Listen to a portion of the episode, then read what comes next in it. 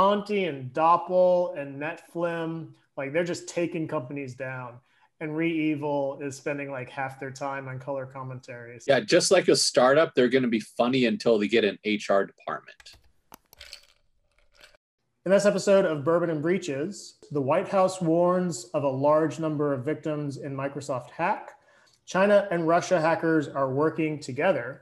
American Airlines is hit in a global aviation data breach. Welcome to an episode of Bourbon and Data Breaches, where we cover the top five most interesting breaches of this last week and one of our favorite bourbons. I'm Steve. Michael. Howdy, I'm Shu. Nikki. Hey, Neil here. Well, Nikki, what do you have for us this week? Topic number one White House warns of large number of victims of Microsoft hack.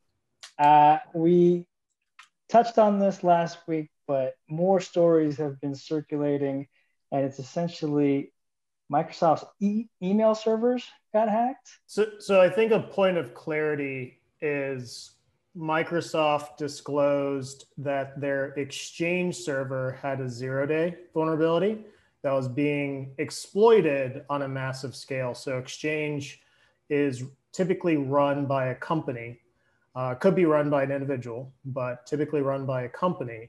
And hackers were in mass taking over Exchange servers. Um, so I don't think anyone with a live or a Hotmail email account have have anything to worry about. Um, but a lot of businesses uh, certainly do. That should be um, all the the personal email addresses should be part of uh, Microsoft's uh, cloud commercial server, uh, which I'm sure is uh, total totally secure. And uh, I bet all those politicians that are running their own private non-Outlook servers uh, are, are laughing now. But the, their their message was, if your organization is running their own OWA, assume compromise between I think it was um, the middle of February and an, an early date in March. Weren't wasn't the DNC email server and exchange server isn't wasn't the rnc email server the one that bush famously used for years uh, an exchange server it it might have been i don't know if uh, hillary's private server uh, if she was just running exchange for herself. I'm, i don't I'm, know the details there. I'm pretty i'm pretty certain that was an exchange server because there were in-depth details about how to delete emails from that server. I can tell you, think of every public school district in the United States for starters, you know, and then eh, almost every major business. Yeah, the the point on this is the uh, regardless if it's Exchange or the Linux equivalent, Linux Unix equivalent of SendMail, um, for decades now, email servers are one are is probably the hardest thing to get right and secure there are so many holes and so many uh, so many moving parts that you have to nail to make it secure. Um, it's it's very hard to to uh, host an email server correctly. So um, not surprised this was an entryway at all. Um, actually, from the article, it looked like there were several zero days. So uh, I don't doubt that it is a state actor. Zero days are very, very valuable, very hard to find. So, so does this affect like just regular everyday users? Should anybody who's listening to this podcast and doesn't work in security, you know, should they be worried? I mean, everything is worrisome these days. When if your work is hosting your its own exchange server, you should probably ask your admin what's if, up. If you just have a live.com or an outlook.com personal email address, likely not. Uh, if your business is running their own exchange server, probably your admin is dealing with it right now. I would expect every hospital, every regional, uh, every uh, regional hospital to be vulnerable to this. And you think about all the COVID data that's been being stolen by all of these in the disinformation campaigns that are going out. Um, I think we could see a whole new series of break-ins. Uh, that would have uh, major HIPAA implications as well. gave us a good segue there, Steve, in terms of uh, how everything is a little bit different with COVID. Topic number two, we'll be covering headline reads Chinese and Russian hackers reportedly stole vaccine data from European drug regulator. This is not the first, and it's not going to be the last. headline that we read that is like this, but one uh, line that really stood out was um, these hackers were not trying to get the cure or the ingredients, um, but let me read it real quick. It is they mostly appeared interested in the shipping destinations and purchase sizes for Pfizer and BioNTech COVID vaccines. Um, that's pretty interesting. Where, what are your thoughts in terms of that strategy when it comes to a story like this? So two things. One, I I believe the shipping destinations because um, stealing vaccines is starting to become the hot crime. I read somewhere that two or three million uh, doses of COVID vaccine were already stolen. Um, I think people are trying to downplay the fact that those vaccines are being stolen because there's soon to be a thriving black market where you can buy. Actually, I think right now, um, uh, some of the places that hackers sell identities, you can also buy COVID vaccines. Um, I'd say buyer beware for any vaccines you buy out of, out of the darknet. Um, but there, there very much is a secondary market for this. Um, what I found most interesting Chinese hackers and Russian hackers don't like each other. They usually don't get along.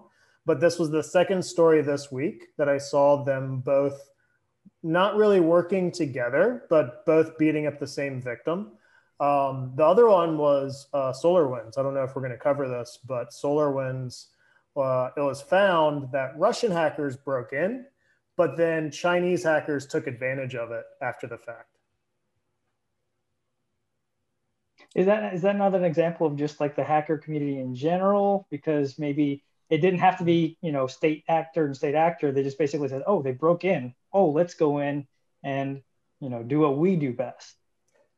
The hacker community is fairly um, helpful, but state act uh, state sponsored groups typically do not participate. Uh, SolarWinds was never announced in the hacker community. Russian hackers clearly never disclosed that. Um, Russian hackers and Chinese hackers, uh, as state sponsored groups, they generally don't work together. They, they don't get along. Um, and I believe there have been plenty of instances where they've been hacking each other. Um, but it, it's fascinating where they're, and they're not exactly working together here they're just both picking on the same victim. Um, and I don't know how they ended up. Probably some espionage to see, hey, there's a lot of activity around solar winds Let's go and figure out what's going on there and, and exploit it. This is actually not the first instance that um, we've seen that they have been collaborating. In addition to Iran, um, there have been cases. One, uh, I think several years ago, there was a CIA informant tool that was hacked.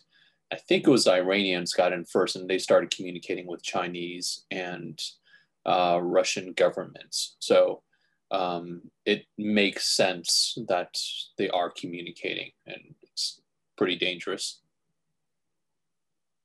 We got a bourbon break. Bourbon break. So this week we have Oak and Eden, and we're doing their bourbon and brew. So Oak and Eden bourbon and brew. Um, I found them from the San Francisco World Spirit Competition double gold winner list. And uh, turns out they're a fairly new one. Um, Shu tried to go off and get this bourbon, couldn't find it. Um, and I didn't know much about them, but uh, turns out they are a Texas uh, brewery, uh, or sorry, uh, distillery. Well, not really distillery. Um, so a little bit about them. They are up here uh, northwest of Fort Worth in Bridgeport, Texas. Uh, they're um, not really gimmick, but their like whole um, way of operating is that every bottle has a uh, wood spire. So I don't know if you can really see it in this one, but we've got a wood spire here in the bottle. that's going to give it a nice oaky flavor that actually uh, it's almost as if it was still in barrel.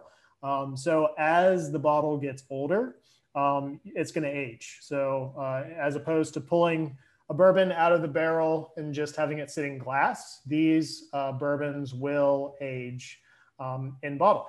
Uh, we are doing the bourbon and brew. So this again, San Francisco World Spirit Competition double gold winner. Uh, it is infused with coffee. Um, the, they take the wood spire, infuse it with coffee before they put it into the bottle. Um, so it really looks like a pretty young brewery or uh, distillery here because he, here's what uh, Google Street View has has to say about that. Um, you know, clearly uh, just a year or so ago, it was a, an empty storefront, and so it looks like they've uh, been able to fix that up and, and put together a, a nice little uh, distillery. Um, I keep making the mention uh, difference between them and others. So they buy their um, spirits from MGP. MGP is a large uh, distillery. They wholesale uh, produce uh, spirits and then they uh, sell those to a, a, wide number of brands uh, that then do interesting things with them, uh, age them, mix them with coffee, as in this case. So it's a relatively young spirit. Um, it's a two-year-old spirit. Um, we don't know the mash bill. Um, you know, we release date is fairly recent as well, so they've probably been around for a year or so. Um, MSRP is pretty high. MSRP is at 55. So, um, friends over at Breaking Bourbon, they didn't give it a terribly glowing review um, because once you get into that $55 price range, uh, you're really going to get some stiff competition uh, from uh, Blanton's and from, you know, you could buy two bottles of Michter's uh, you, are going to get um, you know some some really good bourbons up in there. Um, so what I like about this, um, you know, take the MSRP away. My my main thought was, is this a good bourbon? Do I enjoy it? And and the answer is yeah, uh, I really do. Uh, it's got a rich flavor. Um, I don't know if the coffee is a bit of a gimmick, but it definitely has more of a, a darker toffee, sweet. Um, you know, some some of the darker notes that you would uh, typically get brown sugar, molasses um, from uh, from some bourbons that are typically aged a, a, bit longer. So I'm enjoying this. It's a nice sipping bourbon. Um, you know, the thing that makes it special is probably that that oakiness and, and that coffee. Um, so I would say if you're looking for something interesting, if you've ever wanted to see infusions, I think that's really Oak and Eden's whole thing. Uh, they do infusions with coffee or with wine. Uh, I'd say give it a go. Uh, you know, maybe for a special occasion. I got this as a gift. Uh, that's also a great way to do it. Uh, if you don't have to pay for it, um, it's a, it's a very good bourbon. So uh, I, I would recommend it. Um, but at 55, you know, uh, I would recommend it if you're really looking for something different versus, you know, some of the high quality bourbons you can, you can get at 55. And that's our bourbon break.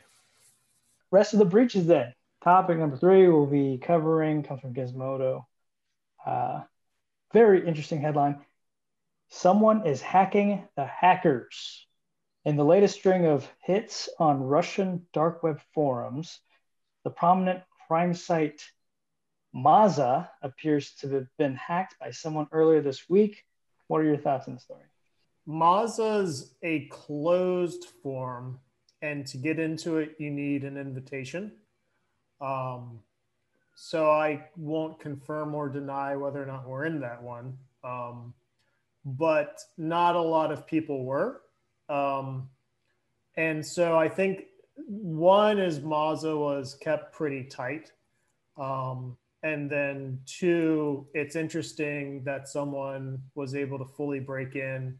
And now they're leaking a lot of data about who was in Maza. So uh, that, that data by itself is going to be pretty interesting. What do you think, Miguel? Uh, I agree, and uh, it's always interesting. And I have to say, it's not the first time that this has happened, though. I'm guessing there must be like a sign, like a ribbon. If you get to hack a hacker, that would be like a hundred years of forgiveness or something like that. I, on the top of my head, I do remember that the Void forum got hacked probably like a year ago. N- Nulled as well. Got it. Sorry, which one? Nulled, Oh yeah, you're right. You're Nulled, absolutely right. Nulled and Void both got hacked. Yep. Yeah. So this is not the first time, though. Though this is the first time that I've read that a Russian site got hacked. Are they at the top of the food chain? How does that work? Uh, the They Russian are sites. special. Yeah, the Russian sites uh, spend a lot more time keeping um, the general plebs out and um, only invitation only people or people with a lot of reactions um, or uh, accolades can do stuff. So uh, Russian sites are much more close, closed in communities, um, whereas a lot of the English forms, um, they are very much encouraging everyone to sign up. They, they want tens of thousands of people, if not hundreds of thousands of people on there all the time.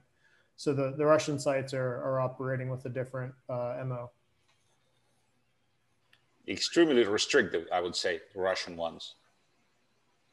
I find I find it hilarious that the Russian sites are like, this is for the elites. This is not for everyone. The means of production are only for us. It It's is the Russian one, sure. not the Soviet. It's not. It's not a Soviet site, Steve. It's a Russian site. Tomato, tomato. Does that mean that, that there could be an operation right now to like smoke out the rat to find who is who's been hacking it and maybe they'll turn up somewhere in the tundra missing kneecaps? Well, just because you hacked it doesn't mean you had an account. So very well could have been an outsider. Um, I think I think what's more fascinating is when you have a closed community, a closed site like that, hacking and releasing all the data, that's going to be really interesting. That that's going to be a lot of relationships that are not widely known. It's going to be a lot of you know that's going to be an exclusive group of people that probably are on a lot of wanted lists. And so I think this data is going to, you know, what uh, law enforcement does is they take data that's been leaked and they use it as puzzle pieces to piece together a picture. So you start off with an email and you can get a phone number, you can get an address, you can get, you know, oh, uh, this username was used here and, and here and here. So it's, it's all about making the connections. And I think uh, Maza is going to make uh, uh, for quite a few interesting connections.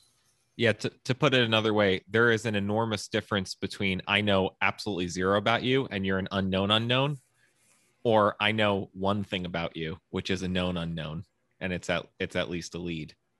And and we'll we'll do the same thing at Hack Notice. We we get all the all the leak data, we bring it all together, and then we uh, enable people to make those connections. And so um, we'll we'll have uh, fraud, and it's very easy for people to follow the chain of fraud um, and figure out uh, who's doing it or how are they doing it or, or where are they getting this data.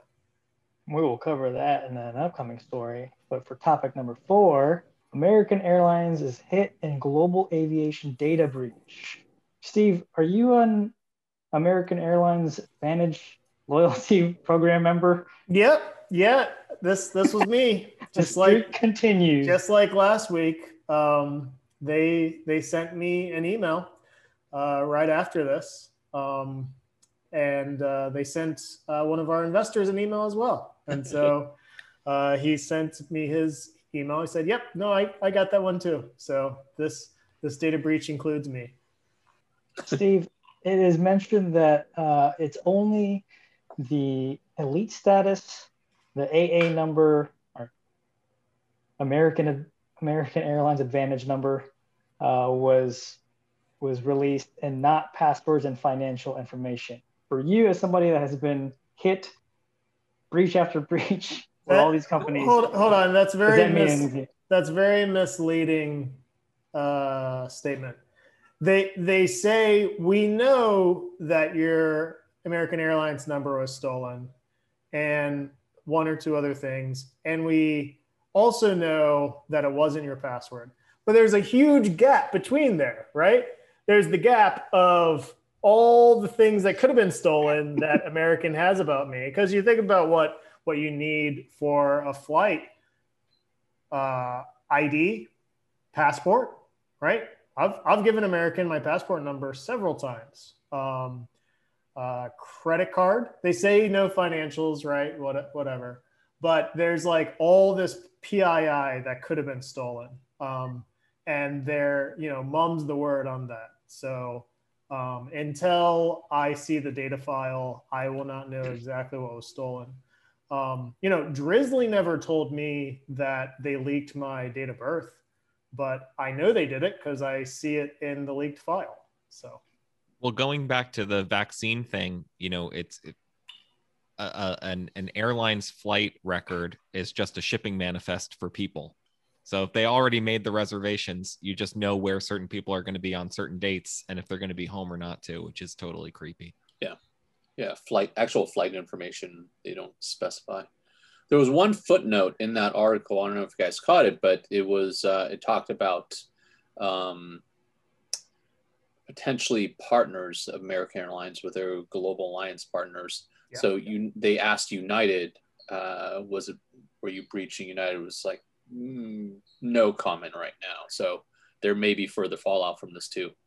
yeah, our, our expectation is it is all of the uh, Star Alliance, all, Yeah. all of the SITA um, companies. And so that's that's United. That's that's even I think Lufthansa. Lufthansa. Lufthansa, yeah, Lufthansa.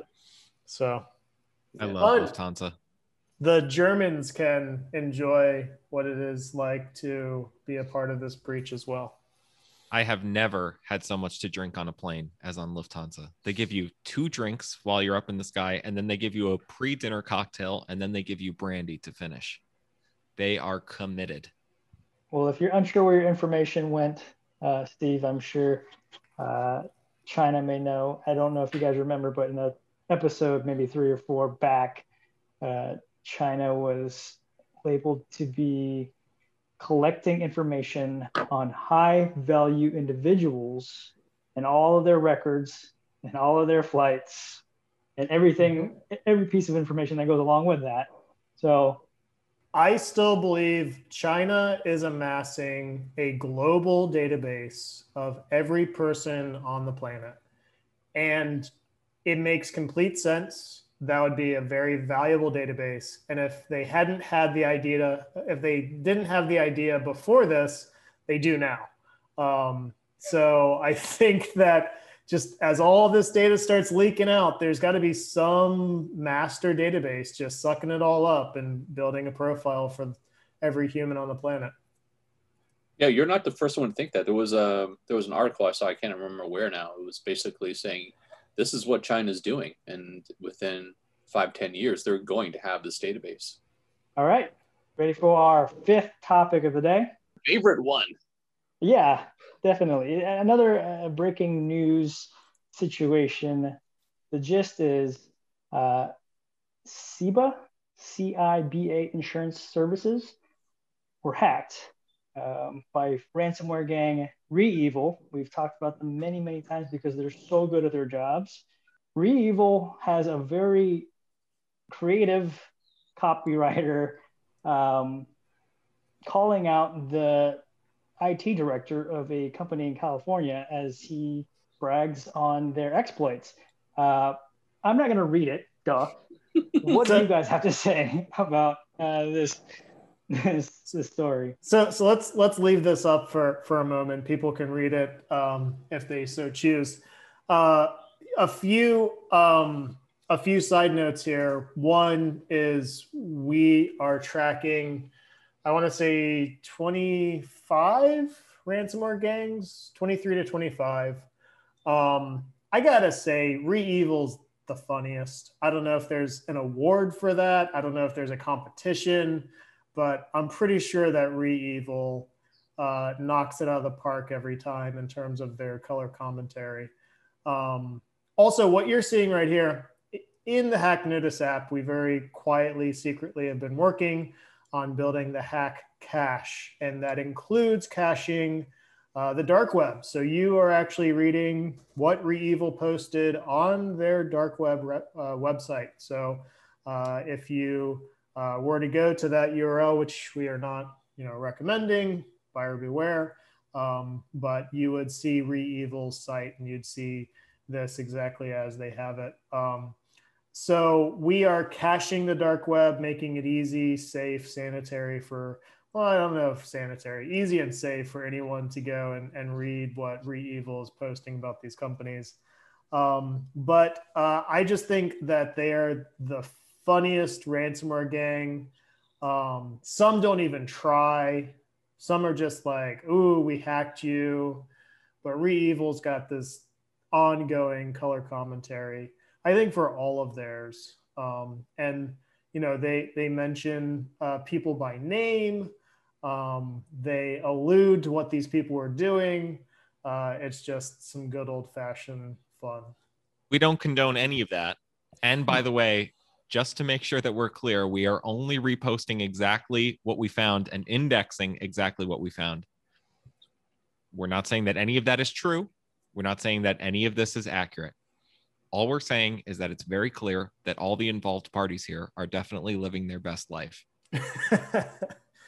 Yep. Uh, we we th- these are not claims made by us. This is just uh, reporting on what REvil posted, um, and they posted that they broke into SIBA or CIBA SIBA insurance services, um, and uh, they posted some evidence and all that. They posted some images and God forbid whatever those images are. Um, but they also posted some wonderful commentary here um, naming very specific people, which is unfortunate. We do not condone naming people, um, but uh, yeah, this is a fun, fun one. Ransomware, as we've said on the show, is just having a moment. It's exploiting some choices that folks have made to prioritize one thing in security over another. And it's using a lack of employee security to get into companies companies are not prepared and even the traditional responses from two or three years ago to ransomware like booting from backups is not helping people when data has been cloned and then data is going to be dumped. And until we adjust as an as a as a corporate ecosystem they're they're just going to keep doing what they're doing.